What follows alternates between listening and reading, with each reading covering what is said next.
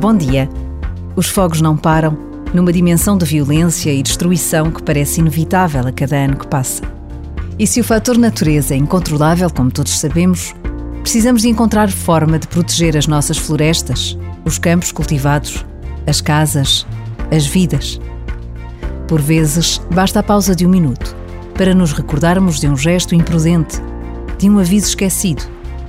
E Deus espera sempre o melhor de cada um de nós.